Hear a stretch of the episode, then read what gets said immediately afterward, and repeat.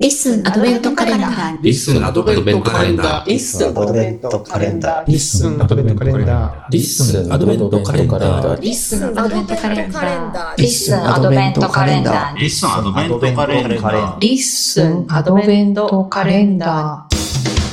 リッスン日常の音ヘイリッスン日常の音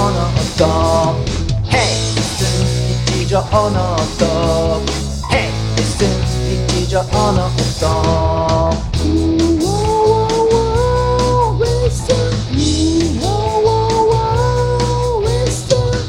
寺子屋にキリちゃこ先生音楽からみかんの歌聞こえてくるスティーブ・エデムここは僕らのステーション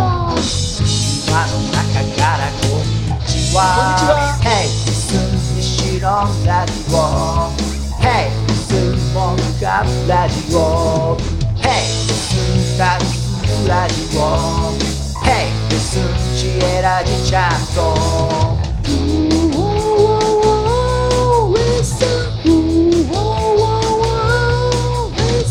キャンパスでうっかりいい話馬の底から恋の歌聞こえてくる独り言何事ここは僕らの交差点今年の香りは黒い匂いヘイリス日常の音ヘイリス日常の音ヘイリス日常の音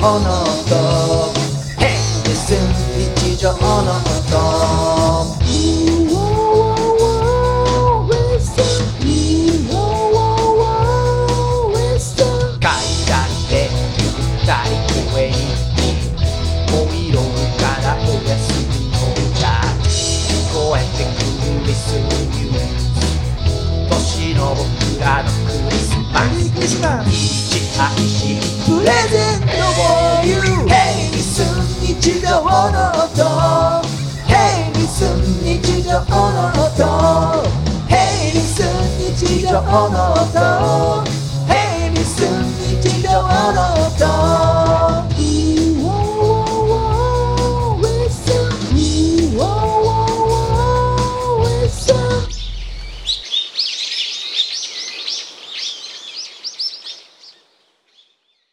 ー。はい。ということで、音楽から始まりましたけど、はい。何ですか、この音楽は。とんでもない超大作が。すごいのが届きましたよ、山本さすごすぎん。るはい。あ一応名乗っときましょうか。はい。こんにちは、近藤です。あ、山本です。はいよろしくお願いします。はい。今日はアドベントカレンダー最終日ということで、はい。リスンニュースでお届けし ます。はい。はい。25日目最終日ですね。はい。そして最終日を前に、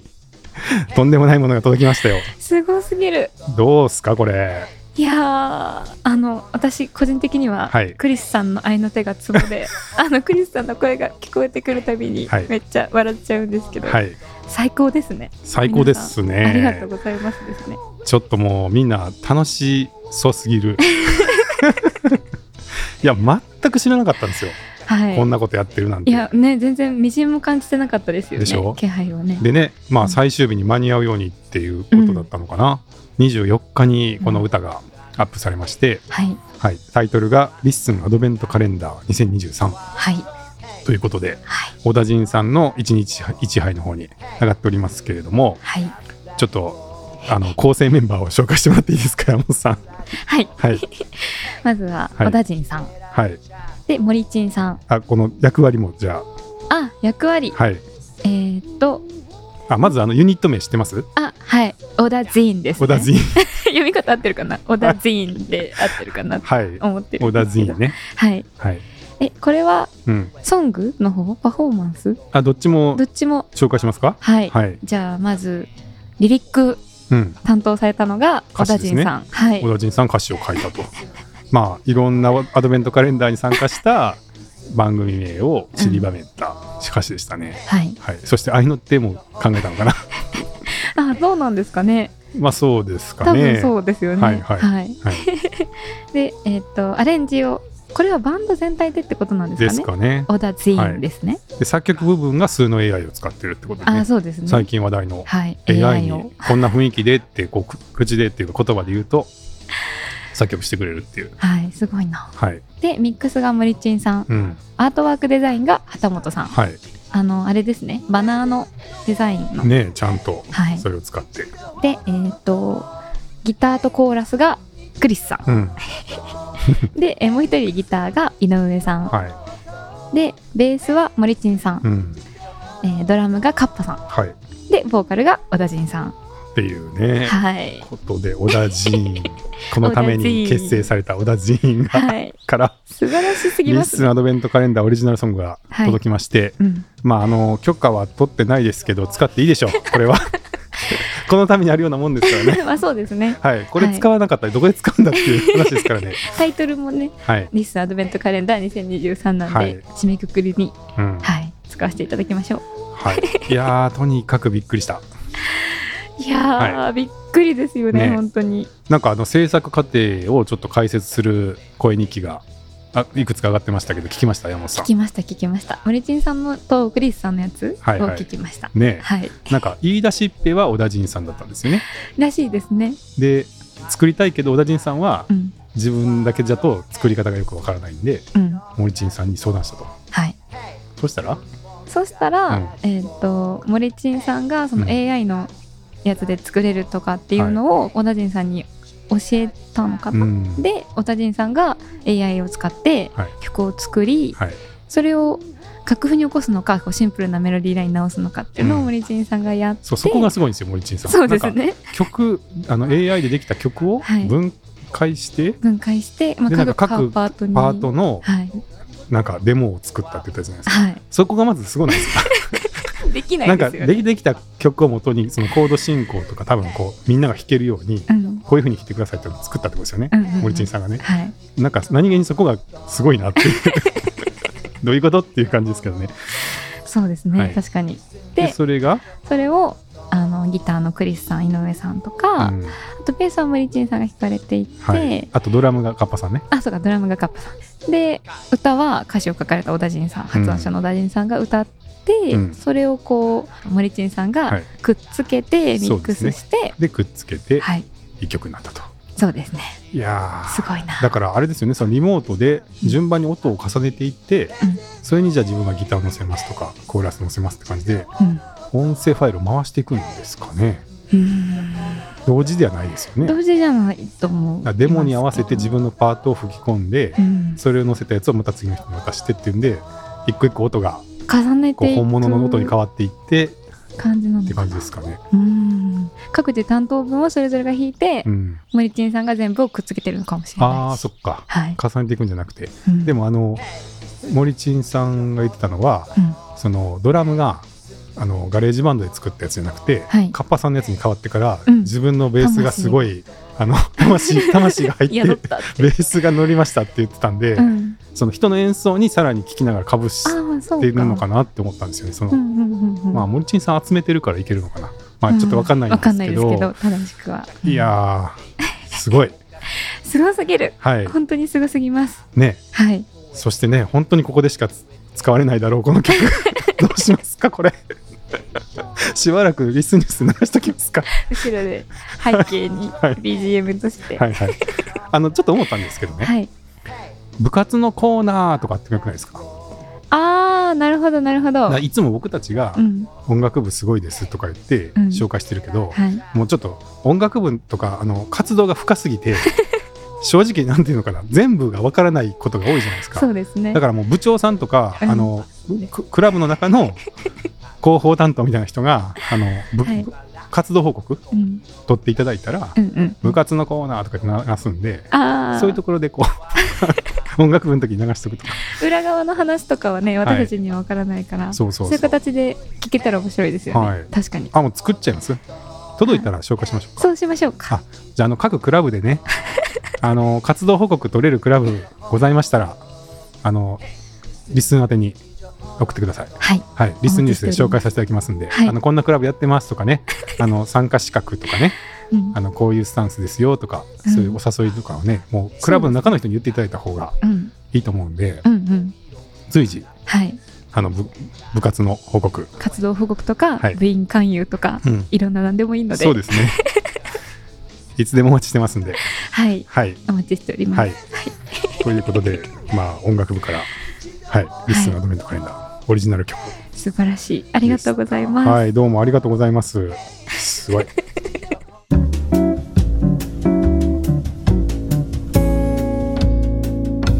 リッスンニュースはいということではうんアドベントカレンダー最終日ですけどはいまずはいつもの振り返り振をり返りいきますかしましょうはいはい先週撮ったんでねはいだいぶ少ないです、そうですあ二つお二だ人け、おはい二人 はいお二人分のははいいですけど、えー、とまず23日はいはじめさん「Listen to me リスントゥーミ」ーはい、たくさん、えーポエトキャスト今年ね、はいリッスンで始められたはじめさんですけどはいなんかもう今までやってきた SNS の系譜というかうんこのサービスを使った後にこれができてこうなってこうなってみたい な系譜を紹介されてましたけどはいなんか僕が印象的だったのは今年ね、うんなんか20年ぶりにワクワクしいたっやてはいおっしゃってて、おっしゃってましたね、はい、そんなにねえ あの23年ぶりとかそれぐらいのスパンでのワクワクじゃなくて20年ぶりっておっしゃってたんでうん確かに何かが金銭に触れたんですね。うんなんかあるんですかねこう、うんここういうところがっていうなんかこう20年前は何だったんだろうっていうのがちょっと気になるとい うかねえまあブログとかですかね。あー、はい、まあでも僕もちょうど20年ぶりに作ってるんで今年、あじゃあやっぱりこう、はい、なんかあるんですかねなんかその何か刺がさるポイン似トみたているなののかもがしれないですはじめさんと、うんうんうんその僕が興味を持ってはい今年改めてもう一回作ろうって思ったその波とうん何かこ確かうに感じてるこう流れみたいなのが近いのかもしれないですけどそうですね、はい。そしてね、なんか、もうほとんど最近文字を打たなくなったっていううんうんうんおっしゃってて、もう話せば文章になるんで、うんどんどん話しますっていうのと、うんあの、頭の中にあるものを墓場に持っていっても仕方がない ので、出しておきますっておっしゃってて、あと10年ぐらいかなっておっしゃってたけ ど、結構そんなことないで しょ。ねえ。もっとねはい。もっともっとですよね、うんはいまあでも本当にね、大学の先生もされてたってことで、うん確かに頭の中にはたくさんのこう、知識とご経験をお持ちだと思うんで、うんまあ、どんどん出していただくと、僕たちにもね、あの残していただけるんで、ポッドキャストも人生っておっしゃってましたもんねねそうですね遊。びでも仕事でもなくて、はい人生なんですってうんおっしゃってたからねんそれがそんなずっとやってたっていうのじゃなくて、今年ね、リッスンもあってっていうところでそこまでなってるんだっていうのが嬉しかったですけど、うん はい。面白いですね。はい今後もね、その頭の中のアウトプットお待ちしてますん でお。待ちしてますはい。そして24日がはいクリスさん。クリスさん一人ぼっちですねはい。はいクリスマスイブだからクリスさん。はいそうですね役得ですよね。うんクリスさんっていう名前ですから。うんクリスマスとかけられる人なかなかいないですよ。いないですよはいね、クリスでクリスマスですっていう。はい。どうでしたクリスマクリスマスイブのクリスさんどうでしたあでもクリスマスの話をたくさんされてたなっていう印象があって、うんうんあのアドベントカレンダーはクリスマスに向けてのカウントダウンだけど、うん今まではどっちかっていうこうリッスンについてのお話うん。リッスンを使ってみての振り返りとか、まあ、自分たち個人の振り1年の振り返りみたいな感じだったけどクリスさんはやっぱりお名前とかけてクリスマスイブを撮ってるからクリスマスのお話をされたのかなって確かに私は思いながら聞きましああ、なるほど。だからそうだったんだたい。やわかんないですけどね、そうですね。うんなんかサンタさんの話とかね。うんうん。確かにクリスマスっぽかったですけど。うん、まあでも僕があの嬉しかったのは、あのクリスさんね、あの立場上会社の社長さんとかもしてるんで、うんうんいろんな人と出会うとは思うんですよ。うんあとそのハテナのユーザーさんとかもめちゃくちゃいっぱいいるんで、うん出会いには困らないんじゃないかと思うんですけど、はい割とリッスンで出会った人との交流楽しんでますっておっしゃってて、うんうん焦って思ってたんだっていうのがうん確かに結構印象的で、はいいろいろあのね、クリスさんも来ますかって僕、 私は何回も、オフラインのねうんリアルでお会いするイベントとかもね、そうそ何回かう、うね、ん、お誘いさせてもらいまましたけど、うんうんなんか喜んでもらえてるみたいで、よかったなって思いました ね。はいうん、あのめっちゃクリスさんは押されてますからね今推しの対象になってる側うんそうですねのお話で、はい、なんか、はい。そうですね、河野夫妻の謎の推し活動の対象となってます 折りでも 応援される側の気持ちがうん、面白いみたいな楽しい、うん嬉しいっておっしゃってましたね。ねえういん、やそれはね押されて嫌な人いないですから ねねそうで嬉すしいね。と思いますけどうん、はいでまあちょっとねでもねクリスさんあのあっさりめだったのかなって思ったらあ裏でこんな歌を仕込んでたんだっていうのも思いましたよ、そう僕ではすね、はい確かに隠し玉がねありましたえねド。カーン とドカーンとイブに プレゼントが届くっていうはい。感じでしたうね、ん、なかなかの1ヶ月じゃないですかそうですねまあ25日うん。ねえあメリークリスマスですそういえばあー、メリークリスマス です。そうだそれこそクリスマスの話ぐらいちょっとぐらいしなきゃねそうですね。今日ね二十五ですしね。はいうん。どうですか楽しく過ごしましたかクリスマスうん、まあ、はい。うんまあはいね普通にクリスマスパーティーみたいな感じで。あそうですか、はい楽しみましたはい。ああよかったよかった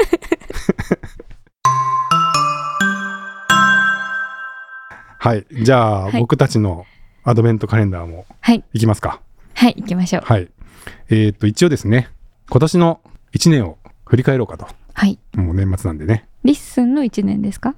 まずは自分たちのことも言ってみますまあ、じゃあ簡単に。簡単 にじゃあ今年のはい。三大ニュースは何でした山本さん三大ニュースうんは、えーっと、まずは、うんあの、留学から帰国しましたうーんが、一番最初かな。あそうかまだ今年なんですね、イギリスに行ってたのはい。去年の年越しは向こうだったので、おー今年の2月に帰ってきました。はいはいはい。それ今年かはい。なるほどなんか怒涛 で、今年かーって私もなってます。ねえ、はい。いろんなこあやっとぱがね。本人でもそうなんだはい。うん 留学ねまあそれは大きいでしょうねうん。はいはいで帰ってきて、うんまあ、就活だのなんだのしてしばらくアルバイトとかはしてなかったんですけど、えっと、6月にアンノーンのうん、アルバイトの面接をうん受けて働き始めたっていうのが結構大きかったかなと思います。 6月かそれも受けたのは6月で、うんちゃんと働き始めたのは多分7月からあ後です。半なんだ、うん怒涛っすねそれは確かにそうなんです よね。そんな短いんだまだじゃあ意外5とヶ月とかなまだ半年は経ってないえんですよ、実あは。そうなんですね、はいはい、すごいねはい、でそのんでお仕事するようになってからこういろんな出会いがあり9月からリッスンのお手伝いを始めることになりましたはい、あそれが3つ目ってことはい3あつ目3でつす目入れてもらいました、はい嬉しいですねなるほどはいじゃあイギリスから安納にやってきてリスンに入っていくっていうあそうですそそううですいう流れ なんかもう1年のうちで一番大きい出来事みたいなのがうん3つもあったなって思って、はいはいすごいなんか盛りだくさんで怒涛の1年だったなっていう感じですねおーじゃあまあ1年だったんですかねはいさまさかこんな大学最後の1年で、うん新しく始めたアルバイトからまたさらに別のお仕事につながって、うんポッドキャストをするようになるなんて、うん想像もしてなかった のでまあポッドキャストするようになるっていうのは想像しないでしょうねなかなか、まあはい、はいま あね安納で働いてるところをねうん声かけさせてもらって、うん、ちょっとリスンもどうですかって言わせてもらったのが8月ぐらいですか8ね月ですね多分、うんはいだと思うんですけどどうですかどうどうですかうん、だって最初の頃インターネットに自分のこと書くなんて信じられないみたいな感じだったじゃないですか。やいまあそれめっちゃ言いますよね、近藤さんやだってそっからの変化がお大きいから まあそうですね、はい確かにだしその、うんこれからの若い人にどれぐらい使ってもらえる可能性があるのかっていうのを測るっていうところもちょっと思うんですよね。そうんの今までそういうことやってなかったけど、うん意外と面白いってみ結構思う人がいるのか、うんうんなんかどうかなっていうのがあるんで、うんうんうんまあ N1 ですけどあの山本さんのその変遷というか。そうですね、うん最初はそれこそリッスンでお手伝いさせてもらうっていうことになってからリッスンでポッドキャストを聞き始めて、なんならポッドキャストを聞くのもほぼ初めてぐらいのうん感じだったので、うんあポッドキャストってこういう感じなんだ面白いなって思ってから、うんでもリッスンはこう声日記とかがあるから他のポッドキャスト一般よりはちょっと雰囲気が違うじゃないですか。ででも声日記とかがメインで聞いたからなんかこう人と人との距離の近さみたいなのがあって、うん余計そこが面白いなと思ってもっともっと聞いてみようってなったのかなっへえていう感じがします。なるほどそこはやっぱりじゃあこう交流があったりとか、うん割と素の日常みたいなうん素の声が聞けるみたいなところだったりとかですかそうですねなんか今まではラジオとかをよく聞いてたんですけど、うんは芸人さんとか俳優さんとかうん、こうめっちゃもういわゆる有名人の方のお話を聞く感じだったけど、うんなんか本当に本当にそのポッドキャストを聞かなかったら知ることもないような方の日常生活の話を聞けるってないなぁみたいな思って、うんそこが結構面白いなと思っていああます。そうはい、なんかとはいえうん、ちょっと年齢差のある人も多いじゃないです かまあそうですね。 40代とかの はい。まあおじさんって言ったらあれかもしれないです けど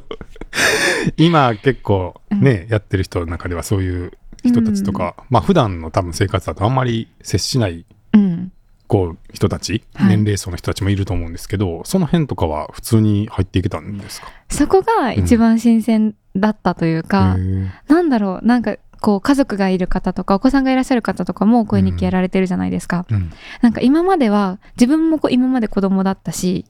子供世代なので同世代がみんな。うんあの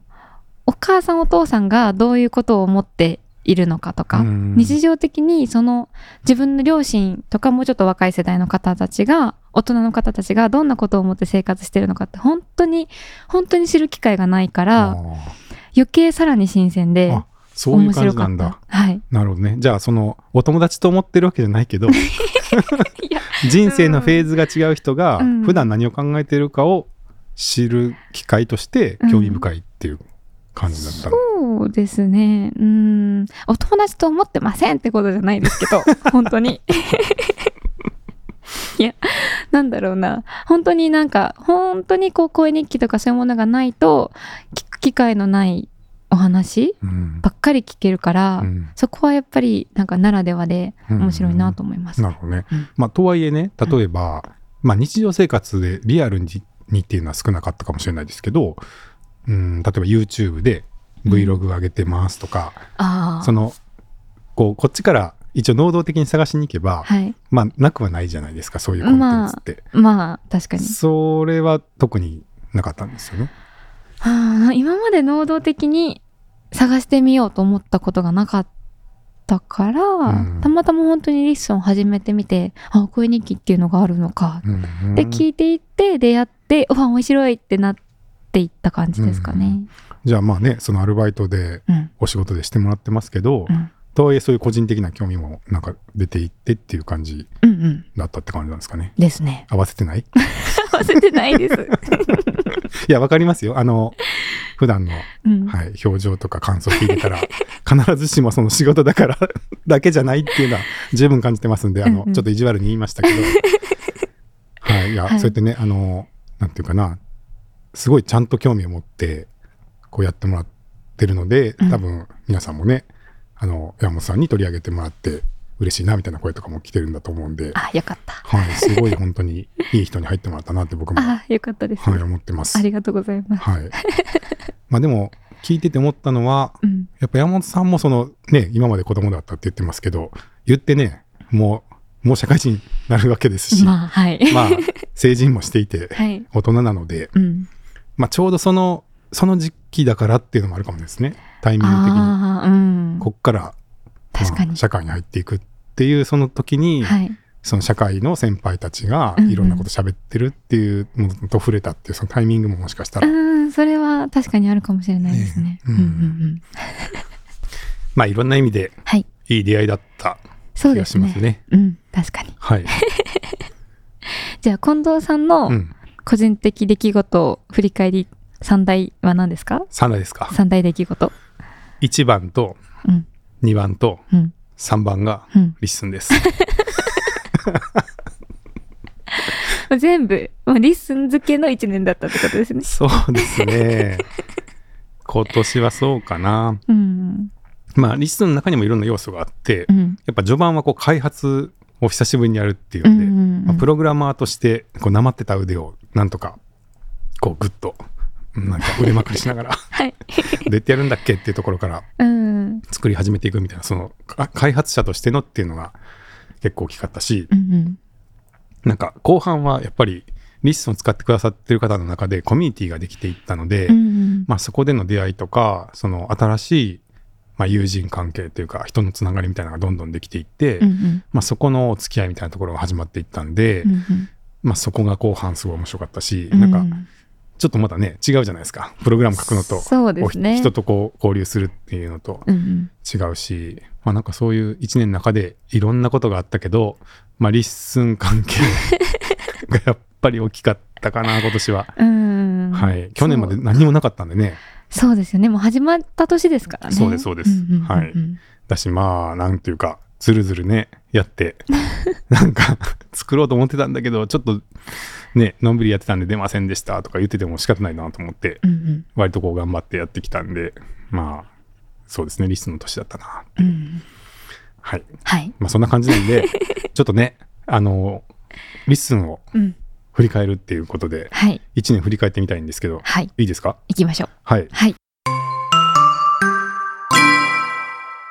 えー、っとですねはいまあ大体出てるものニュース系はリスンニュースうんにあるんで、はいえーリスンニュースを遡っていくとちょっと歴史が振り返れるんですけれども、うんうん一応リスンニュース前史、うんリスンニュースが始まる前はいがもちろんありましてそうですよね知ってますその子のこと全然 知らないですよね全然知らあない聞いてくださいじゃ実は あはいあ、はい、実はちゃんと喋るの初めてかもしれないそうす、ですね、はい全然お聞きしたことなかったかもはいリスンニュースがうん初めて出ているのがうん4月の20日なんですけど、はい、いリスンがリリースされたのが4月の20日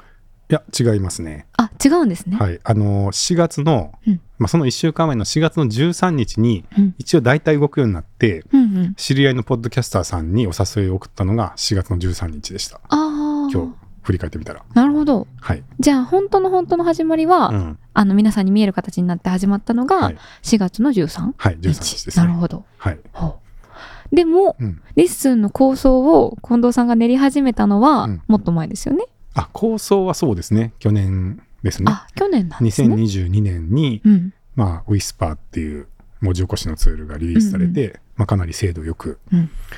文字起こしできるってことが分かって、うんで、割と普段のあの議事録、うんうんうミーんティングの音声とかも、ちょっとそれで文字起こしして、じ議事録に使ったりとか、自分のポッドキャストの原稿をそれで文字起こして確認用に使ったりとかし始めてたんですよ。ああなるほどなるはほい、ど、だから個人で手元で動かしてその文字起こしを使うっていうのはちょこちょこやってて、うんうんそれが去年の秋ぐらいですかね、うんはい、であこれ便利だなって思ってやってるうちに、うん、これみんなも簡単にできるようになったら面白いかもなーってああなるほど、うん去年の秋冬ぐらいうん思い始めて、うん、ただなーってただなーは何のどこのポイントなんですか、えまず作るの大変だし、あまあそれはそうか人が使える状態まで持っていくっていうのもうん大変じゃないですか自分が一人で文字起こしするだけだったら、うん手元でちょっとプログラム叩いたらできますけど人が使える状態まで持ってって、うんしかもちゃんと使ってもらえるクオリティにするって結構うん大変ですし確かにまあそれやったところでどうなるのっていうみんなが使ってくれるかどうかもまだそうですねあれですしね出したら使ってくれるかもわからないし、うん仮に使ってもらったとしてもうんそれで続けられるのとか、うんうんお金になるのとか、うんこれ仕事なの趣味なのとかうんうんまあやっぱりいろいろ迷うところもあるじゃないですか なるほどなるほどうんそうだから、まあ、ないものをね作る時ってそうだと思うんですけど、うんうんそれを必要としてくれる人ってどれぐらいいるかっていうのはうん特にないものの場合はわからないですよね。そうですね大体あるもんだったら、うんまあ、どっか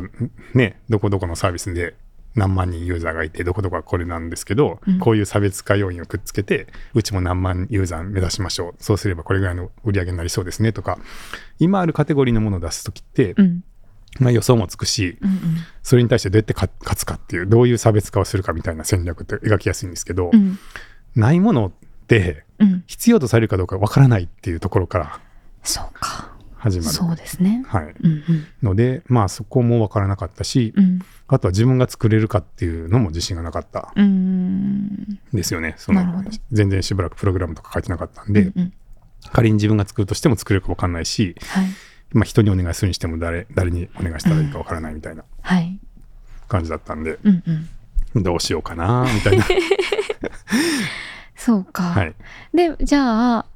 どうしようかなの状態があって、うんいやしてもやろうってってこう踏ん切りがついて、はいよしって始めたのはいつなんですかそれね、飛行機の中です。飛行機の中、うん。なん と。なんと、 なんでそこでそんな嬉しそうないや嬉しそうっていうかまさかだったんでそうなんですよね。はいあの、1月の、ほんと正月に、うん、いぶきの仕事で沖縄に行ったんですよ。ああうんうん、はい。で、5日間ぐらい、まあ、沖縄本島に行ってて、うんで、まあ、沖縄を半周ぐらいする200キロのレースの、うんあの、お手伝いしながら、ちょっと前後に時間があったんで、少し観光っていうか、こう、島の方行ってみたりとか、うんちょっと回ってたりして、それがなんか久しぶりにちょっと旅行っていうか、うん気分転換になったんですようんうね。んで、ちょっといつもの生活の場所を離れて、5日間ぐらい沖縄で過ごして、うんで、帰りの飛行機で、なんか窓際、もういつも窓際席取るんですけどう、ん可能な限り窓際席取るんですけ どう、んうん雲とか見るのが大好きで。ああはいで、ぼんやり外を見てて、うんなんかその時に、いや、やっぱ作ろうと思って、うんはい。 全然、なんか理由になってないかもしれないですけどう、ん、なんかこういつもと違う環境でしばらくす過ごして数日間過ごしてちょっとリフレッシュされたのもあってそうですね。まあの、はい、ううんん、なんか結局、作らなくて後悔するぐらいなら、作って後悔した方がいいなって思ったんです。うん例えば仮に頑張って作って出しても誰も使ってくれませんでしたってなったとしても、うん作らなくて、あの時作ってたらよかったかもって後悔するよりは、まあマシかなって思って、うんうんうんこういうのがあったら面白いかもってアイデアがあるなら、しかも頑張ればできるんだったら、まあ、とりあえず作ってみて、ちょっと頑張ってみるかって、はい。で、それで出してみてやるだけだったけど、誰も使ってくれません、流行りません、必要とされないことが分かりましただったら、もう踏ん切りつくじゃないですか。まあ僕はやるだけは、うんう、んやるだけやったって、もうそれだけで、まず、いいやんって思って、うんうんうんとりあえずなんかうんやるだけやってみようってなったんですねそうですね。うんまあ、ちょっとそういう、普段の日常離れるときに僕そういうこと思いがちかもし れないです。こう使命を思い出すじゃないけど、ああーの、なんでしょうね。なんかこう、うん日常っていうのはまあ、同じことを続けていこうと思えば続けれるけど、うん果たしてそれでよかったんだっけとか、うんうんなんか、何したかったんだっけ そもそもみたいなうんうんことをなんか考えるきっかけになることは結構ある気がして、いうんやもう、ね、思ってんだったら作ったらって自分でなんかうんうん思って、なるほどはい。えでも最初にその文字起こしのサービスを、うんあの会議とかで、うん議事録とかで使ってみてて、で、あ、いいやんってなってたのがきっかけとおっしゃってたじゃないですか。それと、ポッドキャストをくっつけようっていうのは、うんどこから来たんですか、ポッドキャストは。あ、それはですね、うん。会議の文字起こしツールはうんあるんですよ、結構うんう。んうんでも、そこで起こされてる文章って、うん。全然見えないじゃないですか。うん。うん。だから本当にどうツールなんですよね、単なる。で、もちろんそそれはそれですごい便利なもんだし、うん。大事なんですけど、基本はまあ仕事用の有料ツールうん。っていう感じですけど、やっぱ僕が好きなのは、うんやっぱり、こう、人が喋ってるのが他の人も見えたりとか、うんその上で新しい出会いがあったりとか、そういうこう、ちょっとこう、外に開いていて、うん。なんか伝えるというか、伝えたり繋がったりする要素があるところが結構好きで、うんうん昔から。うん。まあ、昔はそのブログのサービスを作って、結局それもな何でもない普通の人が書いて、文章を書いてたら、うん同じような趣味の人と出会ったりとか、うんうんまあ、たまにすごい人気になって本出す人が現れたりとか、はい。そういうこう、まあ、ネットに自分の文章何か、えいやって載せなきゃあったら絶対起こらないような出会いとか、こう自分の文章いいっぱいの人に読んでもらえたりみたいなことが起きるっていう、うんなんかそこのなんかワクワク感みたいなところが、やっぱ僕はそのインターネットが面白いって昔から思ってるところで、うんうんなんかそこの要素をやっぱ入れないと、あんまり自分はワクワクできないんで、うん。うん。あの業務で使えるビジネスツールですっていうだけだと、なんかやっぱちょっとと得意が生きないっていうか、うんうんうんもっとそこが得意な人はいると思うん ですよ。ちゃんと、ちゃんとこう作ってね、うんうん。会議で使えますっていうところにチューニングしていくっていうのが、まあ、強みっていうね、プロダクトもいっぱいあるんで、まあそこはすでにあるっていうのもあるし、うん。まあやっぱ自分が好きなのは、もうちょっとこうコミュニティとか、うん。そうですね、そういうところっていうのがあるのかな。うんうん。はい。まあ結構息吹も似てるんですよね。うんうん。あの、GPS トラッカーっていろいろあるんですよ。はい。業務用で使える、例えば配送会社が全部のトラックがどこ走ってるかわかるああ。 GPS トラッキングシステムとか、うんうん。あとは、まあ、一般向けでもお子さんの見守りに使えますって言って、ああ。親御さんがスマあのスマホでお子さんがどこにいるかをいつも見れて安心ですよみたいなトラッカーもあるんですけど、はい。息吹っていうのはその山で走ってる選手の居場所が世界中から分かりますみたいな、うんオープン寄りなんですよね。うんでみんなでそれを見て応援しようとかはいはい。選手に力を与えようとか選手がもし迷ってたら、うん迷ってるよって言ってあげようみた いななんかちょっとこうなんて言ったらいいんですかねインターネットがあるからつながらない人とつながるみたいなうんうんうん要素が入ってるのが好きで、うんうんうん。ちょっとオープン寄りなものが好きなんですよね。はいはい。 その、そのコミュニティの形成とか、ユーザー同士のつながりができてくるような側面があるサービスの方が好きってことですよね。そうですねうんうんうん。うん、でもなんか昔からねそうやってインターネットコミュニティを何回も作ってきてるんですけどうんこれ ねコミュニティってうん。コミュニティ自体ほとんど儲からないんですようん。実際コミュニティそのものっていうのが儲かることあんまりなくって、うんまあ、昔からの掲示板とかチャットとかあ,、うんるんですけど、はい出ては消え出ては消えっていうのは結局それ単独でその事業として成立することってあんまりなくって、うん。うん。まあ、一般社会でもコミュニティって例えば公園とかうん。ね。はい。そういうところにあったりするじゃないですか、まあ、うん喫茶店とかもあるかもしれないですけど、うんだから喫茶店みたいに、まあ、あれはねドリンク代がビジネスモデルであって、はい。おしゃべりそのものに課金っていうのはあんまりないんですよね、そうですだね。から人と人が集まっておしゃべりするっていうところって、うんなんていうんですかねあんまりそれ自体ではうんビジネスモデデルっていうのは作りにくくて、うん。まあそういうのもあると思うんですけど、まあ、はいあとは空きっていうのもあるんですかね、うん。コミュニティって一回できていくとどっかでこう成熟してきてまあちょっと新しいコミュニティに行きたくなったりとか、うんうんなんとなくちょっともうこの人たちいいかなみたい なのが出てきたりとかっていうことで、うんうんこうあんま永続するモデルでもないんで結構まあ好きなんですけどずっと続くものっていうのも作りにくいっていう性質があるんで、うんうんまあインターネットコミュニティが好きとはいえうんなかなかこういつでもどこでもポンと作れば流行るかとかそれがあのビジネスになって会社として大きくなっていけるかっていうのは結構難しい領域で、うんうんなんで何かと組み合わせるみたいなのがやっぱ多いんですよ、はいはいうんだからアンノーンはいいんですよ宿なんでああまあそうかアンノーンにいる人たちのコミュニティっていうのがあると思うんですけど、はいコミュニティで儲けてるわけじゃなくて、う宿泊費って儲けてますよねんそうですね 儲けてないけどあんまりまあビジネスになってるっていうはいだからなんかそういう感じじゃないと続かないっていうのうんうんうもん一方であるんで、うんまあそれが例えばポッドキャスターのコミュニティっていうのができた時にうん果たしてそれがこう継続できるようなビジネスにできるのかっていうのもまあで分からなかったし、うんまあ今も分かってないですけ どあーえもともとポッドキャストとかはよく聞いてたんですか僕は自分がやり始めてからですねあそっかそっかあうのんラジオはもっと前ですもんねそう去年の8月ぐらいに始めてて、うんうんそっからちょこちょこ増えてきたかなあその前ちょっと前ぐらいからかなうんうんはいなるほどうん、じゃあ文字起こしの機能を何かに使いたいうん、でそれでコミュニティができたりとかユーザーさん同士のつながりができるようなサービスになったらいいなっていうところからポッドキャストと文字起こしっていうのがくっついてサービスを作ろうっていう気持ちにちょっとずつなってたけどどうしようかなって思ってたのが今年の本当に初めの飛行機の中でよしやろうってなったってことですね。よくまとめてくれましたねさすが山本さんそういう感じです、はい、でもねはい。とはいえうん結構やることあったんですよ一応、うんあの会社でね事業もいくつもあって、うんまあ、その時クリプトバーも立ち上げる時期だったし、うんうんまあ割と忙しかったんで、その作るって言ってもどこで作ろうかなと思ってうんでこういうのって後回しにすると絶対やんないんですよねはい。だいたい朝から順番にやんなきゃいけない仕事やってたらいつの間にか夕方ぐらいになってあ今日はもういいかってなるじゃないですか でそれを毎日毎日繰り返していても絶対始まることはないんで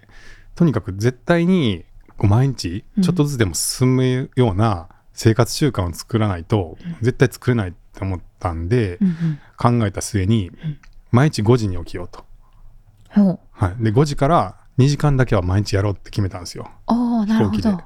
朝もう朝にはいやる時間を確実に固定で取っていこうってはいしたんですね。はいうんうんで、まあ、これは昔僕が受験勉強の時もそうしたんですけどへーあんまり夜中頑張るの得意じゃなくて、あ朝方ですもんねこのはい よく知 ってるねそうなんであんまり夜頑張っても全然続かないし、次の日うんうんししんどくなったりしてだけど朝はまあ得意なんでとにかく朝に確保して、うんまあ一旦2時間やったら、まあ、他のことやるし別に頑張ればできるじゃないですか、うんでやったんですけどまあ冬だったんで5時は難しか ったいやー真っ暗ですしねまだ。 あそうかだから5時から3時間やろうって思ったけど実際無理でうん6時とか6時半とかになってたんですけど、うんうんただ6時から8時とか6時半から8時半とかはとにかくやろうと思って、まあ、うん2時間はとにかく毎日やろうと思ってやり始めて、うんうんで一応それはほんと最初ずっとあの土日も含めてうん毎日やってましたなる ほど。はい、えじゃあもう朝起きて、うん、さあやるかってパソコンにすぐ向かって2時間作業ってことですか、そうねへえでまあひそれからうん定時に会社に行っていつもの仕事をして、そっかうんでできるだけ早く寝てまた朝5時半とかに起きてうーんちょっと散歩して頭を起きさせて、うんでそこから2時間やるみたいなうーことをんやり始めて、なるほど、はい、でそれで、えーちょっとね今日振り返っていたらうん、 GitHub はいあ GitHub っていうのははいあのリッスンのコードをこう置いている場所ですね、うんうんうんまあ、バージョン管理っていうのが行われていて、はいえー昨日と今日の差分はこれですよとかこうコミットっていうんですけ どあの、まあ、プログラムちょっと作ったけどはい失敗だったとか、うまく動かなかったら戻したりとかしたいじゃないですうんうか、んうんでも普通のテキストファイルにどんどん上書きしてたら戻せないんで、はいバージョン管理って言って、うんえー今日の書いた分はこれで今日から明日あ昨日から今日の差差分はこれですとかってずっと履歴が残っていて、うんうんうんうんしかもそれを複数の人でうん同時に共同作業とかもできるような仕組みっていうのは Git っていうんですけどはいその Git で管理されたファイルが集まってる場所がうん GitHub っていうんですけ どはいまあそういう場所にうんリスンのコードをアップロードして、えー管理してるんですけど、うんうんそれのファーストコミット最初に書いたコードをコミットしたのが1月11日でしたね、おーだから帰ってきて5日後ぐらいに、うんえーコミットしてるログがあってはいでそれが始まりですそのあーなんか開発のコードが動き動き出してるで、えー履歴を見ていたら、うん2月頭ぐらいにあの文字起こしが行われて文字起こしのとこうテキストを押したら再生できるみたいなのが動いてたみたいです、あーへえそうなんですね、はいじゃあそ最初によしやろうってお正月お正月年明けに飛行機の中で決めたから1ヶ月ぐらいで、うんあの今のテキストのところポチッと押したら再生される機能ができた。そうですねでも多分その時は、うんエピソードページとポッドキャストのトップページぐらいしかなくてうんなんかトップページそのグローバルなトップページとか、うんなんか他は何もなかったと思うんですけど、うんまずはその文字起こししたやつでテキストが読めてそこから再生ができるみたいなのがでできるかなっていうので多分そこから作り出したんだと思うんですけど、うんうんうん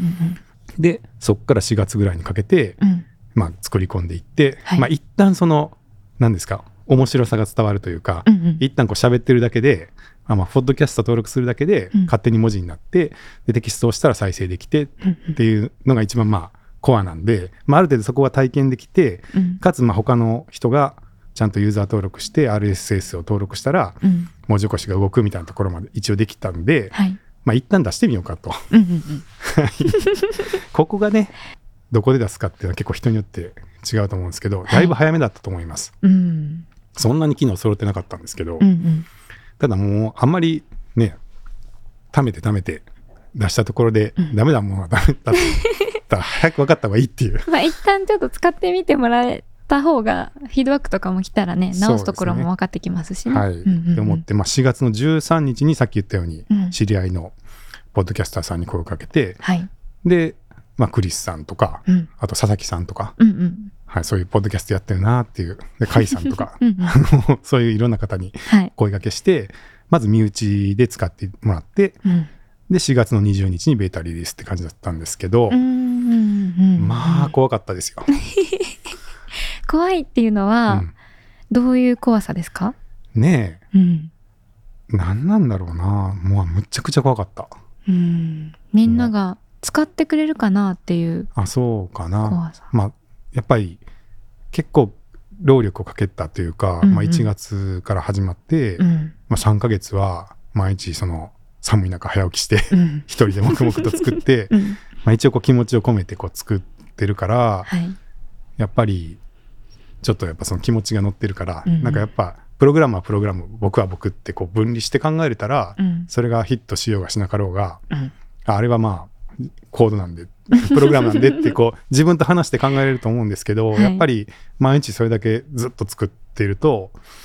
なんか自分ってやっぱ切り切りにくいっていうかうんうん自分の一部みたいな気持ちになっていくんで、はい思いが入れば入るほどうんそれがやっぱり誰にも見向きもされないとかだと、うんやっぱり落ち込むよ ね。うんそれはそりゃそうですねはい、うんであとはまあめちゃくちゃ久しぶりだったっていうのもある、うんありますねその、うんうんそれこそ本当20年前にブログとか作ってたましたけど、うんずっとその特に自分で作ったものをそのままダイレクトに出すだから会社では作ってたものを出るっていうのはあったけど、うん会社で作ったっていうのはやっぱり自分がね直接で動かしなかったりするとちょっと切り分けれるじゃないですか まあ確かにもう少しこう自分の体の一部とまではうんうんね感覚はないあんまりないと思うんですけど、はいやっぱ自分でほぼ作ってるとなかなかそこは不可分で、うんだからまあそれがすごい久しぶりで本当どうやって出すんだっけとか、うん最初ってどうやってやったら人来るんだっけと か全然思い出せなくてうんうん本当にさ初めてあのリリースした時より怖かったかもしれないですね。うんはい全全まあちょっと違うサービスではあるけど一回経験があるからこそ、うんなんかまた別の怖さというか、うんどうやってやるんだっけっていうのが一回やったことあるはずなのにあれ、うんっていうなんかこう不安みたいなのもきっとあったんだろうなって今お話聞きながらうんそう思でっすたり。ね。でまあ幸いねあのお声がけした方とかが、あちょっと面白いねって言ってちょこちょこ使ってくださったんですけど、うんうんとはいえそれって本当ネットの一部で起こっていることで、うんその結構僕最終の方とか作業が立て込んでたんで、うん割とその家で作業できる日は家で作業してうんうんでまあその他の日は安納に出社するみたいな感じだったんですけどうんうんなんかリリース前後に結構根詰めてリリースしたんではい家で作業しててでやっと一区切りついたと思って会社に来た時に、うんなんか「ついに出せたんです」って言って、うんこう会社に来て人に言った時に、うんなんか全然関心持たれなかったんですよあらあんまり。うんまあ何してんのか分かんないからねま ああ 一応応知らないの人に言ってたんですけど、まあうんうんとはいえなんか結局のところ何かって見見えてなかったからそれまでも、でもそれでダメージ食ら って3日ぐらい寝込みましたから結構やなっぱダメージりあんだけ頑張ったけどいらなかったんかなみたいなんでそっからあー3日ぐらい家から出なくなったりとかうん朝起きれなかったりとかしてぐらいなんていうんかなううんんやっぱり気持ち的にはこうなんていうの上下があるっていうかうんうんやうん気持ち入れるとやっぱりねうんそうなっちゃうんでうんまあそそういうのも迷いの一つだったかもしれないああ作るかどうかでうんうんうんまあそんなにこう惑わされたくないっていうかこうまあ、結構なね結構こう思い入れが深くなればなるほどそれにに対する周りの反応とかいろんなものにうん揺さぶられるから、そうね揺さぶられるのもまあしんどいはしんどいじゃないですそうねか、、なんかねまだね批判される方がいいですね、ああ関心がないよりそうあのなんかポッドキャストに文字起こしなんかいらねえよって言われる方がうんまだよくて、うんやっぱ無関心っていうのがまあ一番辛くて、批判も反応は反応ですもんねそうあるものを見てもらってそれはもう興味持ってるってことうんで、うんうん肯定か否定かってあんまり実は関係なくて、うんうんうんやっぱ興味がないっていうのが一番きつくて、でまあうんうん当然それまでなかったもんなんで知らないだけで別にいいも悪いもないないんでしょうけど、うんその興味のない人しかいないみたいな場所に行くとうんめっちゃきつくてうん来れなくなるみたい な会社から足が遠ざかるみたいないやーしんどいですねそれ時期があってうんうんうんとかね、うんまあ割とそういうあの、はい、思春期みたいな状態なったりなんかもしつつにななりながらしながらも、まあ、でどもうにまあかリリースうんうんを迎えて、はいそうですねっていうのが4月ぐらいかな。うんうんうんはい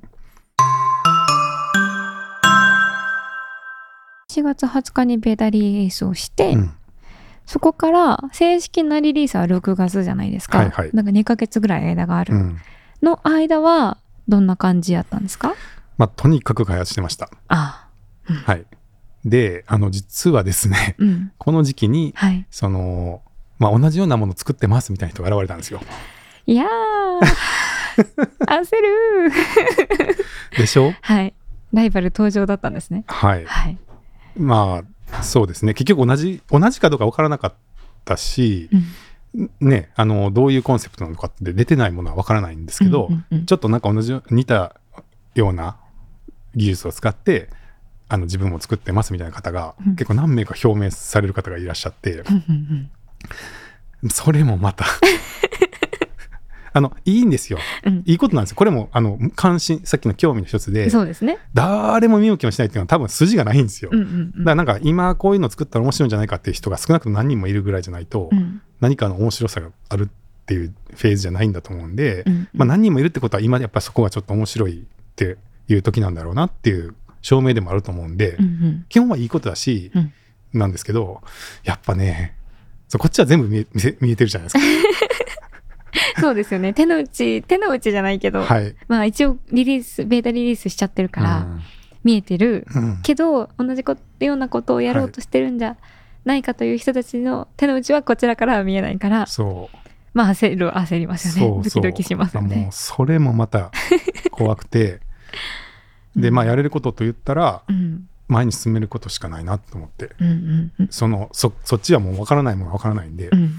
とにかく前に進めるだけ進めようと思って、うんまあ開発を没頭みたいな感じでしたねなんなるか覚えてるのはそうですね結構その頃あのいぶきの仕事でレースの仕事もあったんで、うんその土日とかはレース会場に行ってうんうん受付で端末渡してとかしてたんですけど、端末渡して選手を見送った後にその受付のスタート会場でパソコン開いてコード書いてましたから、え すごい。今なら2時間かけるみたいなだからはあ多分レースの人たちはこの人何してるんだろうって思ったと思うんですよもうじゃあ時間があれば暇さえあれば開発しようっていうそうですね感じだったんです。はいうんなんか1秒でも多くみたいなああなそるこのか時は一番そうだと思いますねあの GitHub のそれこそあの毎日何何毎日どれぐらいこうコードをコミットしたかみたいなのも見えるんですけど、うんやっぱこの5月ぐらいが一番もうほぼ毎日緑色でバーってやっていたっていう、なるほど。はいじゃあもうひたすら前に前に進もうっていう機会だったんですね。そうですうんうねんうんいいやーはいやリスニュースを見ていると、はいその期間に話者分離やチャプター編集機能うん、サマリー機能うん、ができている。みたいそうですね、うんはいあの実はこの辺の AI 系の処理はちょっと救世主現るで、うんえーオードさんっていう、うんえー AI 系、まあのエキスパートうん、のメンバーが手伝いますよって言って現れてくれておーで一緒にやってて、うんうん、そのおかげでこの辺の機能ができたっていうのがああなるほあどり。ますねじゃあ仲間もできてたんですね。そうですね、うんうんはい、あとあの最初にお声掛けしたその佐々木さんと甲斐さんがうんうん割とこういろいろアドバイスというか一緒にどうやってやっていくと面白いかなみたいな相談に乗ってもらってて、うんうんだからまあ、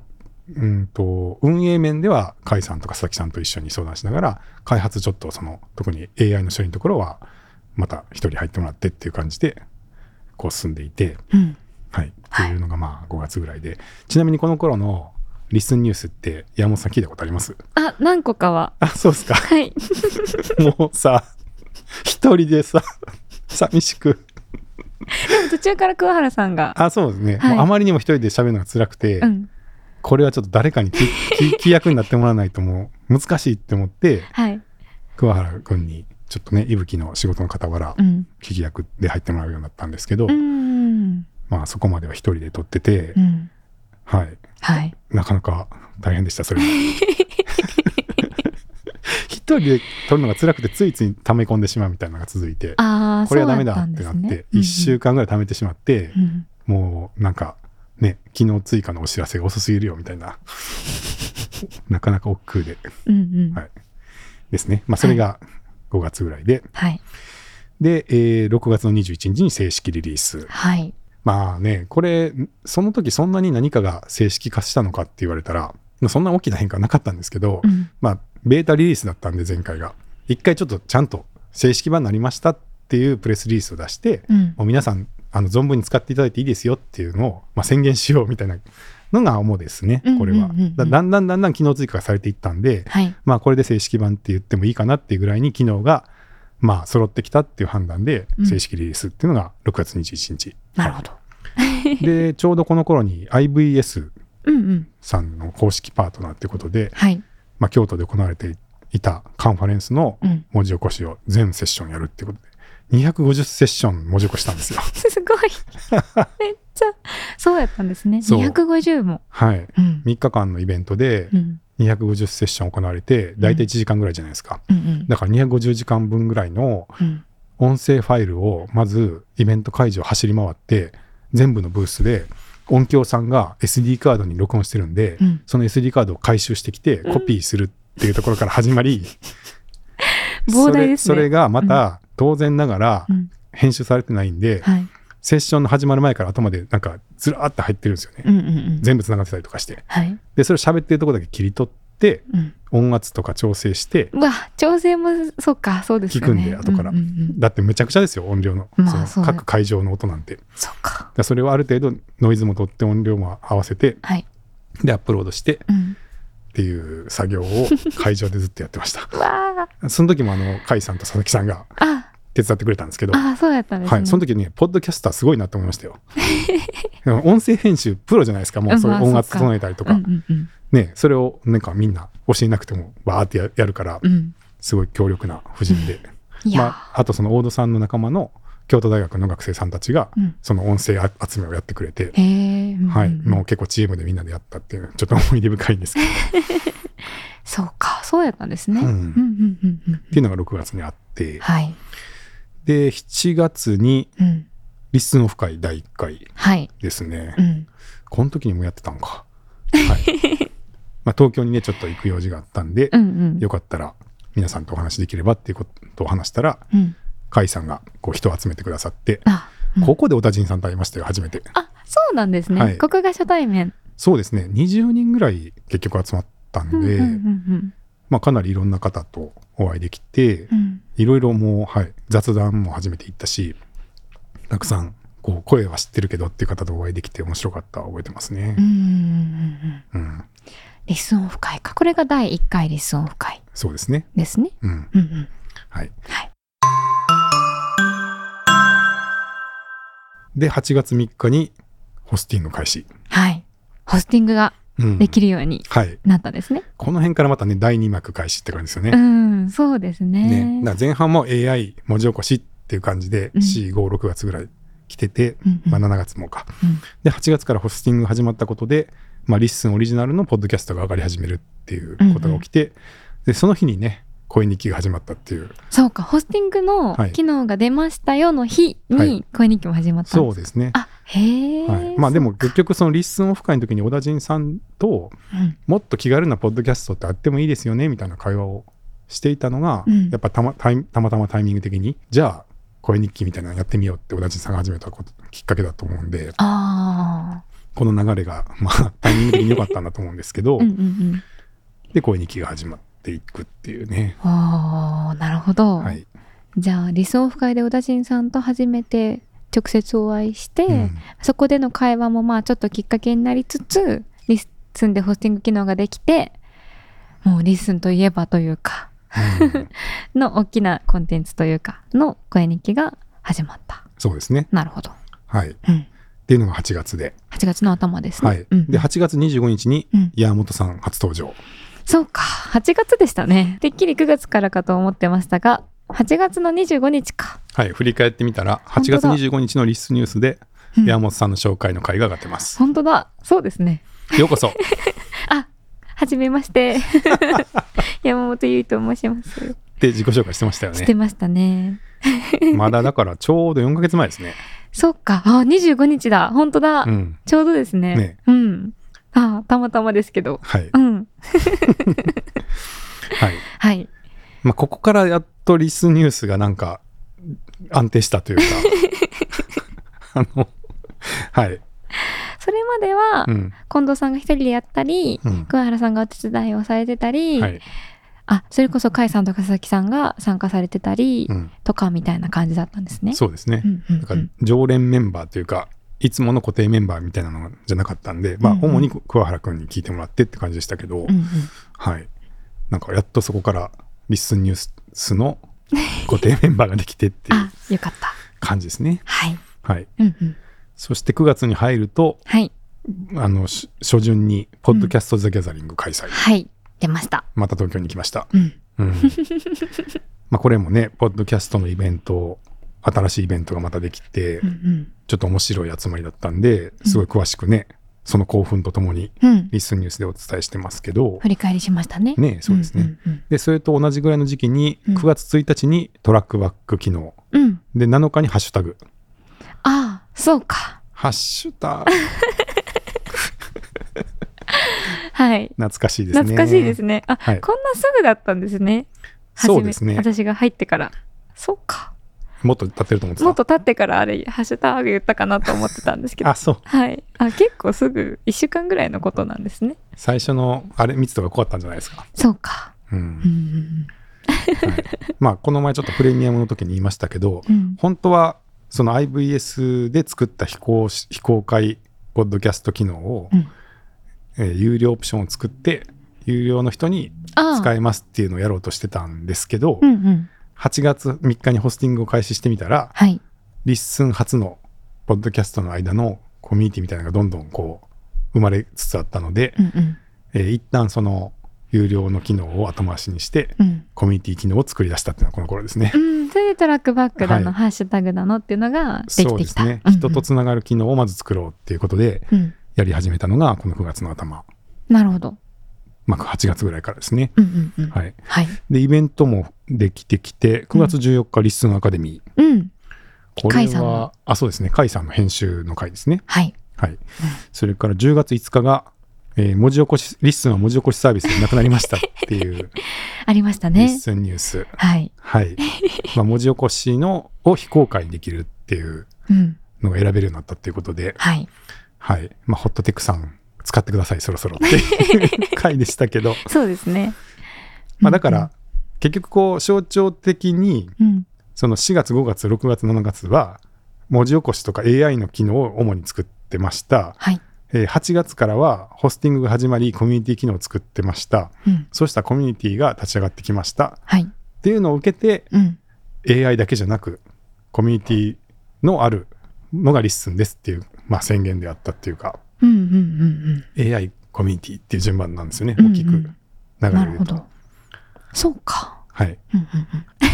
んあれ 前半は AI で、うん AI がまあ落ち着いたわけじゃないけど一旦うこう機能が揃ってきて、はいで、あのーホスティングをやろうってなったホスティングがや始まったら、うんコミュニティがどんどんできてきたからそれに合わせてそこで使える機能がどんどんつを作っていったはいっていうことですね。そうですね、うんうんそれがまあ891011 10、11、 12 12。あ だから891011まあ45ヶ月ずつぐらいなんか大きなうん。セクションというか、うんうんあるんかもしれないですね。そうですね。最初の4ヶ月ぐらいが AI で、うん。その次の4ヶ月ぐらいがコミュニティうん。みたいなはい。感じかもしれないです。うんうんはい。そうか。それで12月にプレミアムプランができてるから、はい。本当に4ヶ月そうです、そうです。ずつぐらいの。そうですうんね。うんうん。で、まあ、そもそもなんでホスティングに始めたのってあ、確 かに。そうです聞ね。いてくれますはい。じゃあ、8月のホスティング開始そう、それまでは AI、それこそ文字起こしとか、それに関連する AI の機能だったけど、ちょっと一風変わってホスティングにな、ホスティングをやろうってなったのは、うん。いなんでなんですかや、このね、ホスティングもうん結構迷うんですよ。うん。お金がいるんです。うん。結構うん。音声データを預かって、はい。まあ、それをね、配信していくっていうことでう、ん。しかも、リッスンじゃなくて他のアプリとかからも聞けちゃうんで、うんまあ、そうなると本当に音声だけをひたすらこう送り続けるみたいなうん。ことって回線代とかサーバー代が必要で、うんまあ、それをちゃんと回収できるのかっていうか維持できるのかってちょっとねドキドキするし、うん預かる以上はねう んしばらく続ける覚悟がないとダメじゃないですか、はい。 すいませんちょっとやめますって言って来月辞めるんでとか言ったら、お前を信じて預けたのにってなるから、うんうんまあ当面しばらくはね、うんあの、ちゃんと預かったものを配信し続けるっていう覚悟がいるんだけど、はいその分ちゃんとこう回収できるかとかっていうのはやっぱり、うん、まあちょっと考えるところではあるんで、うんホスティングもまあ一つ意思決定っていうか大きな、あのーね、あのー決断だったと思うんですけど、はいまあ AI はコモディティ化するっていうか、どこでも使えるようになるだろうなっていうのがありましたね。うんうんうんうん文字起こしはもうどこでも無料でなんなんとななんとなしに なんとなしにいろんな方法で別にできるように、うんまあ、なるしうん実際になってきてるし、うんうん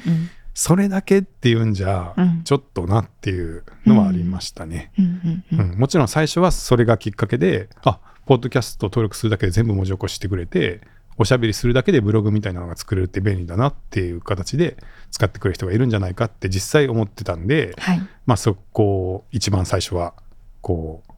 売りにしてというかうんキーにして始まったんですけど、とはいえもう文字起こしなんて本当にあのパソコンでもできちゃうので、うんまあ、もちろん使いやすい使いにくいはあるかもしれないですけど、うんうんまあ、文字起こしだけだったらそんなにずっとこうそれが使い始める理由にはならないかなっていうのはやっぱりどうしても思っずっと思ってたことでうんうんでそうすると、えーリッスンじゃなきゃダメなものはいリッスンにしかないものっていうものを作っていかなきゃいけないっていううんふうに思ってはいでってなるとやっぱりまずオリジナルのコンテンツとかここにしかいない人とかがいないとうん何も始まらないじゃないですそか。うかうんはい確かにはい人の場所別の場所に置いてあるものだけを使ってどうこうっていうだけだと、うんやっぱりそんなになんかリッスンじゃなきゃダメっていうような場所にはならないかなっていうのはやっぱりあったんで、はいまあ、一旦その人の音声を預かる決意をしてうんその上で何が作っていけるかを考えていこうっていうのがまあホスティングかなって思いますね。うーんなるほど、はいじゃあ文字起こしがきっかけで始まったけど文字起こしだけっていうのではずっとこのままリスンを使い続けようリスンじゃなきゃダメだなっていう理由としてはちょっと弱いかうなっんていう気持ちがちょっと出てきて、じゃあリスンから配信される新しいポッドキャストだったりいろんなこうコミュニティだったりっていうのができるきっかけとしてホスティングをやってみよううん、ってなった。そうですね、うん、なるほど。はい、うんそうしたら本当にね初日からうん、うん、その声日記みたいなのが上がり始めて、はい。まあ、リスンならではのスタイルのポッドキャストっていうものが始まったっていうのは本当にもうねすごいちょっと想像以上の出来事だったんですけど、うんうまあ、そういうのが初月からどんどんできてきたので、ん、はい。だったらそれをもっともっとこう盛り上げるような機能をまず作って、うん、まずはそのここにしかないコミュニティとか、ここにしかない人のつながりだったりここにしかないコンテンツっていうものが一旦こう膨らむのをできるだけこう応援応援するとかサポートするというかこはい自らもうんうん朝の散歩を取りながら、 うんっていう感じだったんです よね。なるほどなるほど。ううんーん。そうか。うんじゃあそのホスティングが始まって、うんまあちょうどちょうどいい具合にというか、こうタイミングもあって声日記ができたから、あじゃあもっと盛り上がるようにっていうのでいろんな機能が追加されていって、うんだんだんそのコミュニティが形成されてきて、うんでそこからじゃあこれを継続してやっていくためにはやっぱりこう利益を生む仕組みもできていかなきゃいけないなっていうのでちょっと最初保留にしてたプレミアムをやるかっていうことになったってことですかうまくつなげました ね。うまくつなげましたね。あそうですか山本さああん、よかった偉でいす。ないやーそうかな、優秀な助手ですね。 いやいやいやはい。まあ、お金回りは結構ね、うん避けては通れないっていうところで、うんまあ、一つ、あの、この頃に起きた問題として、はいあの、エラーが出まくるってあいう、そうですよ ねサーバー移転がありましたね、はいその前に あのー皆さんの上げてくれる音声ファイルがうんどんどん増えてい き、アクセスもどんどん増えていき、うん、いい嬉しいことですはけどねい。。あの、めちゃゃくちゃいいことなんですよ。その、それこそ最初にね、うんもう使ってくれる人なんていないんじゃないかって言って、うん、はい、家で寝込んでたこと考えたら、 嬉しい悲鳴ですよね。はい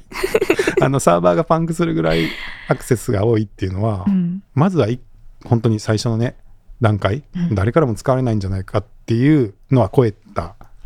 フェーズだと思うんですけど、うでもん、でもね、増強するにはお金がいるぞっていうこと でスポンサー探しが、はい始まりまして始まりまして、うんうん、幸い素晴らしい出会いがあってはい、桜インターネットさんがうんクラウドスポンサーになってくださりうん、桜のクラウドをご提供いただけるっていう話がまとまりまして、はい。で、おかげでサーバーを移転することができたのが、が11月の初め。 11月ですね。うんうんですねはい。ちょっと不具合もあって、ごめん ごご迷惑をおかけしましたけども、うんうんえーなんとかサーバー移転ができて、うんまあ、そこで一つ、まず、そうですね、インフラのコストっていうところで、しばらく猶予ができたっていうのは大きいですね。うんうんはいまあ、実際はだからし資金投資調達じゃないですけど、まあ、さっきのお金の部分どうするかっていうのは一つの懸念っていうのを、まあ、しばらくの間ですけど、うんえー一個クリアできるようになったっていうのと、はい。はい、そこから、まあ、プレミアムプランが先週ですね22日はい。課金も始まってっていうところですね。うんうんうん。はい、なるほど。 じゃあまあ最初は文字起こしでこうサービスを始めようっていうきっかけで始まり、うんその文字起こし関連の AI 関係の機能がかこう大体揃ってきてじゃあリスンならではのリスンだからリスンを使い続けようと思ってもらえるような何かっていう時にホスティングが始まり、うんそこから声日記とかが始まってきたからそれをもっとこう広げていくための機能がどんどんできてきてじゃあこうコミュニティがだんだんこう形成されてきたからそれをこうもっと続けていくためのまあ資金というか経済面というかうんの、えっとプレミアムプランができたっていうのが今そうですね、はい流れですね。うんうんうん、はい、 なんかこうやって振り返るとなちゃんと流れがあるようにあるように感じますね。そうですね。 はい、っていうのがまあ今年の振り返りですかね。うん、はい、でちなみにですけど、はいちょっと数字をまとめてみたんですが、はいえーまずそのさっきの GitHub、はいえープログラムを書いて自分のローカルで動かしてある程度動いたなと思ったら GitHub にコミットするんですけど、うんコミットの回数がうん、 1076回おおさっきの1月、なんだろう11日うん、から始まってはい300何日のうちにはい1076コミットしてました、うんでファイルが627ファイルでうんコードの量が7万1578行現在はい書きま した。書いたね。たまりましたね。書いたうね。ん。はい。そしてですね、はい。えーリスン内ですけども、うん。ポッドキャスト数がはい。なんと今はい。日1000超えました。おー、おめでとうございます。はい。タイミングがすごい。素晴らし昨日い。 998とかだったんですけど、おー今日1005。お、すごい。はい。はい。1000か。すごいな。四4桁にね突入したんですね。そうです。うん。番組数が1005。はい。えーそしてエピソードの数がうん。今朝の時点ではい。 10万9257エピソード。 10万。すごいな。結構多いですね。これ平均で 100? あ、そんなにあるんだ。うーんえ、多いな。うんめっちゃありますね。めっ10万めっちゃありますね。 9000。はい。そしてそのエピソードの合計時間を、はい。えー集計してみたら、はい。えっと、これ、これいくつや ?1000 万、10万、100万、1000万。3億はい。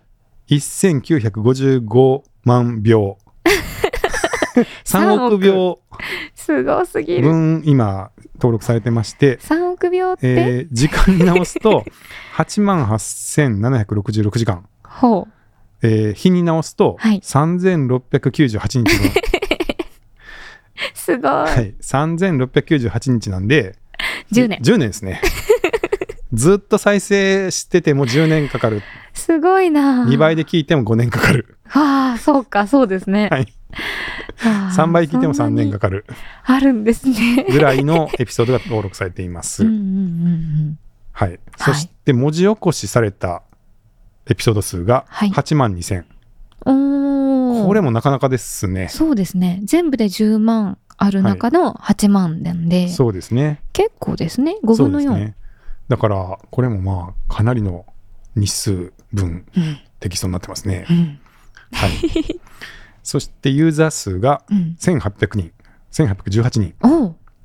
あとあ1800の人。、はい。ゲスト登録されてるゲストの数が、うんあの出演者のところにね、ああ。登録されてるじゃないですか。はい。あれが2371人。おお結構多いですね。。多いですねはいゲスト 数多いなゲとス。ト数多いですね。はい。え、このゲスト数っていうのうは、ん、ユーザー数に含まれてる人も含めてあ、そうですね。重複もありますね。はいはい。はい。あの、あと番組ごとに違うんで、ああ、そっかそっか。はい。まあ、それの延べ数ですけど、はい。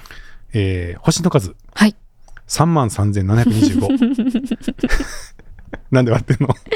いやーすごいなと思っずていぶん飛び交ったね。うん3万3000スターが飛びこ飛び交ったそうみたい です、今年。えーコメント数はい5024。もああう結構いってますね、こうんれうんも。うんうん5000コメントか。結構多いですね。はい星ってなるとね一人何個もはいつ。けたりはするけど、うんうんコメントだとまあ返信とかはあってもだいたい一人ひ一エピソードにつけて一つだからそうですよね。結構ですねですようんうんね。うんはい。そして、メンション、はいあの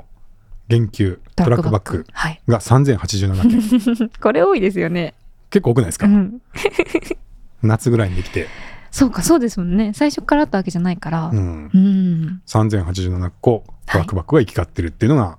今日の時点の数字ですけど、はいはい。はいどうです かちょっと長くなくなりましたけど、振り返り。いやリッスンのユーザー数をうんちゃんと具体的に数字で私は分かってなかったので、うんあ1818人なんだって思っております。ああ、そうですか。どうですか村ぐらいにはなってきた。村ぐらいにはなってきた。そうですね。うん。徐々にうん広がってきてる感じはありますよね。そうですねう。んまあ、あの、ユーザー登録せずに聞かれてる方もいらっしゃると思うんで、うんリスナーさん合わせるともうちょっといらっしゃるとは思いますけど、はい。まあ、いアカウント作ってうん。利用されてるのはそれぐらいになってきてるっていうね、うん感じですね。はい、いやー、リスンにあるエピソード全部聞いたら10年かかるのかって。 今でね、すごいですね。すごいですよね。うん気が遠くなるよ ね。うん。10年かーって。はい。はい。という2023ですけどうん、うん。まあ、とにかく、はい、この前も言ってましたけど、始まりの年始まりの年でしたっけ、ですね。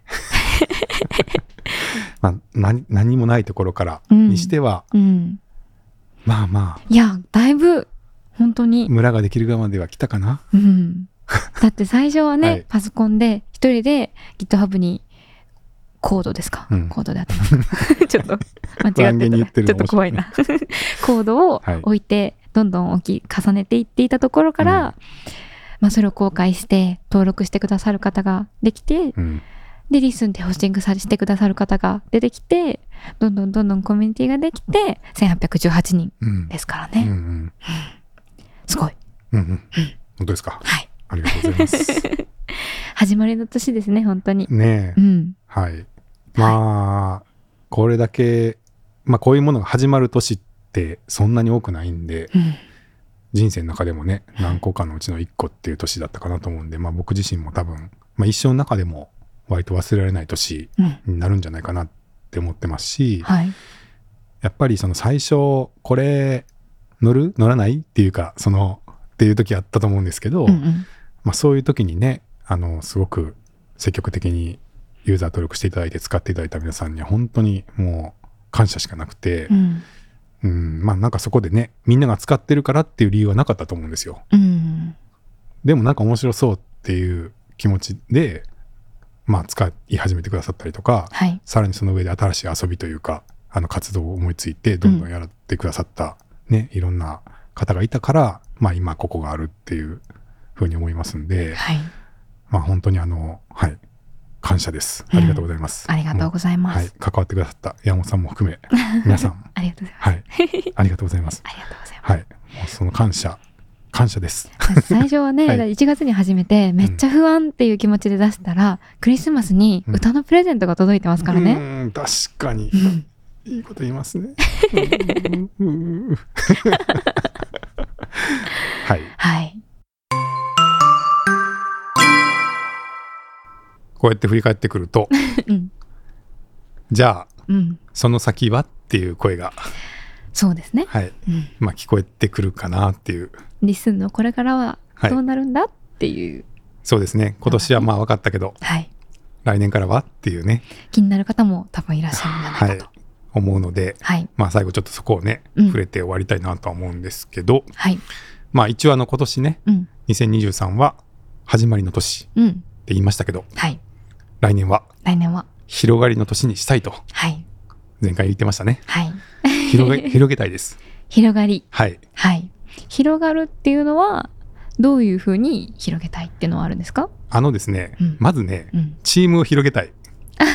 リスンチームはい。はいあの、運営側というか。そうですねですよまねずちょっと力をうん。増やしたいうんうんうん。山本さん も3月に卒業してしまうしもうそこのせ戦力ダウンももう規定路線なんで、まあもちろんあのそういう山本さんに今手伝ってもらってるようなところもそうですしあとはまあ開発もですねはいあの、まあ、ウェブアプリとして今開発してますけど、もちろんそことかあのデザイン面とかうんあと、まあ、もし人がいればねあのスマホのアプリとかも作りたいんで、はいまあ、そういう開発メンバーっていうのをまず募集してます。はいはい、あのここではいはいいい人い たら手を挙げてくださいあの副業でも構いませんのではいだし、うんまあ、あとはその広げていくっていう時に、えー今までかなり機能追加機能開発によってこう進んできてますけどもうんその開発じゃない面の取り組みというか、うんうんもう必要かなとは思うんで、はい例えばいろんなポッドキャスターさんに使ってもらうにはどうしたらいいかとか、うんうんうんリスナーさんをさらに増やすにはどうしたらいいかっていうのを開発以外の方法で、まあ、ちょっとマーケティング的なこととかうんうんですね、はいみたいなことを手伝ってくださる方とか、うんまあ、あとはもしそのもしというかその法人の利用うん例えば会社の中で議事録を起こすのに使いたいとか、はいカンファレンスで使いたいみたいなことだと、うんちょっと営業的なねいろんなカンファレンスさんにうんどうですかって言ってこう営業するみたいなこととかも、はいまあ、広げるためには必要だと思うんで、うんうんまあ、そういう開発以外の方とかでも、まあ、もしねあのご興味ある方いたらお声掛けいただければと思っております。、はいいはいはい、っていうのがまあまずチームではいでサービスなんですけど、うんまあ、ここは ねあのなんせ思った通りにならないまあ領域ではあるのでそうですね絵に描いた餅とかね、うんあんまりこう起きなさそうなことを言ってうんあのがっかりみたい なのもあんまりこうねみんなをがっかりさせたくないんで、うんうんちょっとこう言うの慎重になっちゃうところですけどはいまあずっと言ってますけどやっぱりあのサービスとしてはねうんもっと成長させていきたい、まあ、よりたくさんの人に使ってもらいたいって思いますし、はいとはいええーいつも出てくるその今の温かいコミュニティ、うんうんその温度感のあるコミュニティとか人の顔が見えるあの人人付き合いっうんていうものを、うんうんまあ、ちゃんといいところ残しながら広げたいってまあむちゃくちゃ難しいこと言ってますけ どそこをやりたいんですよその両立がねはい難しいところではあるけどはいもはいなんですよね。うんうんでまあそれはどうやってやったらね実現できるかっていうところなんですけどはいまずそのサービスを拡大するっていう時に、うんまあ、方法いくつかあると思うんですよ。うんうん例えば有名人を呼んできてうんそのねリスナーさんいっぱいついてるような有名人呼んでくるみたいなのも、うんまあ一つではあるんですけど、うんうんまあ、今リッスンのポジションで言うとやっぱ外部の、まあ、他のサービスに比べると、そういう有名人がいてたくさんリスナーがいてっていう人で盛り上がってるっていうよりは、うんもっとこう在野のっていうか、うんうんあのそんなに、まあ、普通の人はいがふ日常のこととかを話しているものが、うんまあ、それが割とこう面白くて、うんうんそこにこうフラットな対等なコミュニティができているというかリスナーでもありポッドキャスターでもありみたいなうんうん人たちがこうコミュニティができてき始めてるっていうのは一つ特徴だと思うんですよねはいだから有名人に集まるコミュニティっていうよりはうんもっと普通の人 普通って言っても皆さんすごいんですけど、はいまあ、普通の人がうんうん対等にお付き合いしてるみたいな方に、まあ、どっちかといえば他のサービスと比べると近いと思うんで、うんうんまずはその今あるようなものをうんどうやったら横に広げるかっていうことに取り組みたいとは思ってますね。はいはい、どうんうやってやったら広がると思いますかどうやってやったら広がるんでしょ うね。まあでも、その、声日記前に、ちょっとちらっと、まあずっと話してる、お話しさせてもらってることではありますけど、うんその長屋があって、うんそれがこう、何個もできていってう、ん全員のやつを全員が聞けるっていう段階ではなくなってきているからこそ、自分はこの人たちと、なんだろうな、その人たちとだけしかやり取りしませんってことではなくて、うんなんか自分がもし声日記をあげたらあこの人たちは絶対聞いてくれるなだし自分もこの人たちのはまあ毎日聞くかなみたいなのがいろんな場所でできて横並びにねうん行ったらいいなってことですよねですね。どうしたらいいんでしょう ねいやそうなんです よ。あの今難しいねな、うん山本さんねうんあの聞いてくれそうな人がいるから声日記始められたってこのも言ってましたけど、うんそれって実際リアルにあったりとかうんしてたからはいだと思うんですよね。そうなんですよじゃあいきなりリッスンに入ってき てそういう人たちをどう見つけるのっていうのは結構難しいうんところではあって、うんまあ、あとはどうしてもやっぱ一人があの毎日聞けるポッドキャストの数とか、うんこう人として興味を持って接することができるひ人の人数ってねどうしてもやっぱ限界はありあまっすてね。うんまあ、10人分ぐらいの声日記だったら毎日聞けるかなっていうのがあったとしても、うんじゃあそれ1000人ってなったらさすがに全部を同じ熱量を持って聞くとか、まあ、時間も足らないし、うん人も覚えられないし、うんそれだけ人に、ま、全員に均等に興味を持つとかってのはできないんで、うんってなるとじゃあ10人ぐらいは聞くよっていうのをどうやってこう周りにねうんこう並列にというか広げていくかみたいなものが、まあ、もしそういうところのコミュニティを横に広げるってことであればまずは課題かなって思いますよね。そうですね。はい、うんどうしたらいいと思いますか、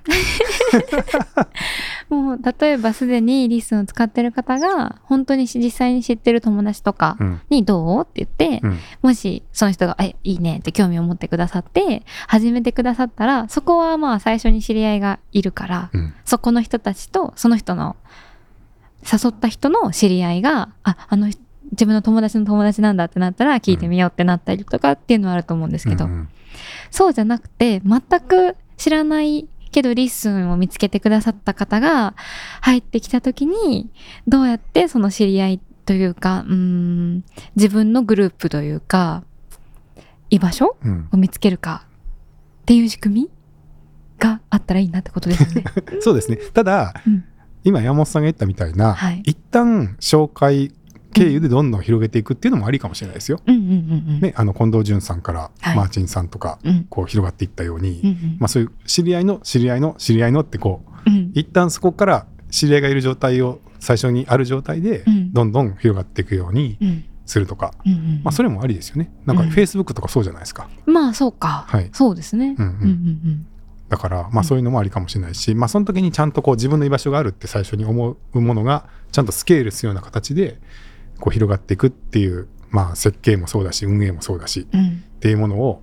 まあ、考えていかないとなっていううんうん。感じですかね。 そうですね。い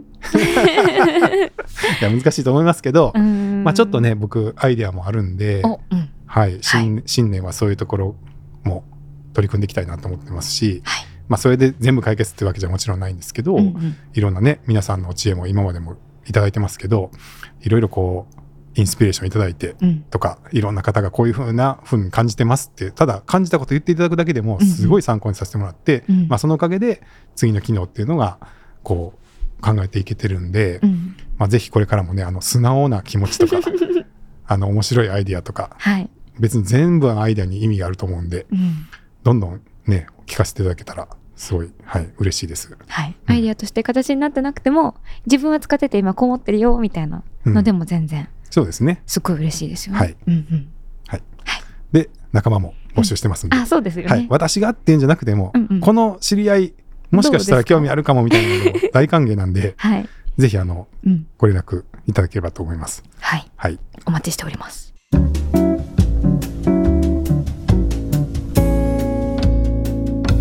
リッスンニュース、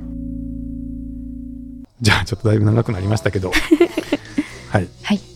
リッスンアドベントカレンダー、はいこ、れで締めですかね。そうですね。はい、うん、いやまずあのはいこんな素晴らしい企画を考えてくださった頭さん本当にはいありがとうごあざりがいとうございま。ますしたおかげで本当いろんな方の思いも聞けてうん、あの僕たちもリッスン今後について考えるきっかけにもなったしはい、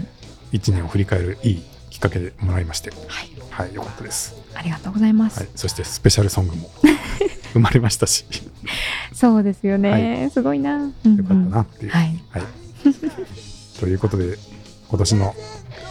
1年間どうもありがとうございました、ありがとうございました。はい、そしてまた来年以降もリッスンをよろしくお願いします、よろしくお願いします。皆さん良いお年をまたじゃないですあか。そうか良いクリスマスをお過ごしください っあてそう。ですね良いクリスマスを「